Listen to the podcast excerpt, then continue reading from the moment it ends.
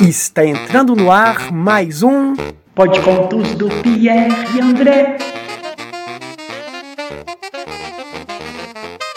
E a história que você vai ouvir agora é Bom Dia Todas as Cores, de Ruth Rocha. Ilustrações Alberto Linares.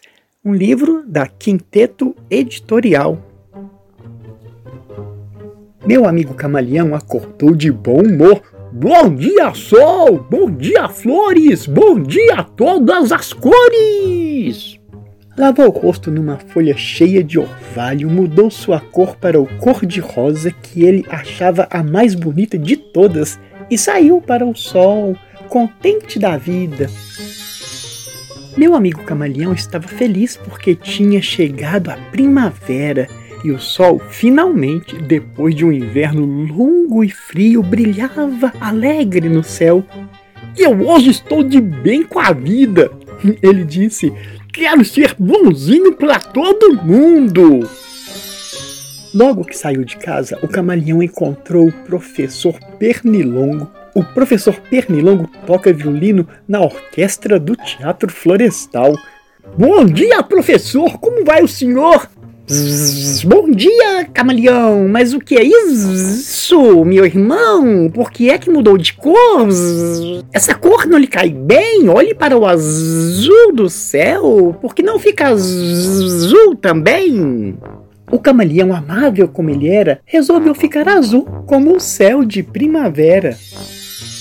Até que numa clareira, o camaleão encontrou o sabiá laranjeira, meu amigo camaleão, muito bom dia a você. Mas que cor é essa agora? O amigo está azul por quê?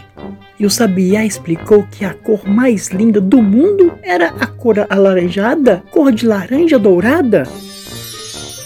Nosso amigo bem depressa resolveu mudar de cor, ficou logo alaranjado, louro laranja dourado, e cantando alegremente lá se foi, ainda contente. Na pracinha da floresta, saindo da capelinha, vinha o senhor louva a Deus, mas a família inteirinha. Ele é um senhor muito sério que não gosta de gracinha. Bom dia, camaleão. Mas que cor escandalosa! Parece até fantasia para baile de carnaval. Você devia arranjar uma cor mais natural. Veja o verde da folhagem, Veja, o verde da campina você devia fazer o que a natureza ensina. É claro que o nosso amigo resolveu mudar de cor, ficou logo bem verdinho e foi pelo seu caminho. Vocês agora já sabem como era o camaleão. Bastava que alguém falasse, mudava de opinião, ficava roxo, amarelo, ficava cor de pavão, ficava de toda cor. Não sabia dizer não, por isso, naquele dia, cada vez que se encontrava com algum de seus amigos e que o amigo estranhava a cor com que ele estava, adivinha o que fazia o nosso camaleão? Pois ele logo mudava, mudava para outro tom. Mudou-se de rosa para azul, de azul para alaranjado, de alaranjado para verde, de verde para encarnado mudou-se de preto para branco, de branco virou roxinho, de roxo para amarelo e até para cor de vinho. Quando o sol começou a se pôr no horizonte, Camaleão resolveu voltar para casa. Estava cansado do longo passeio e mais cansado ainda de tanto mudar de cor.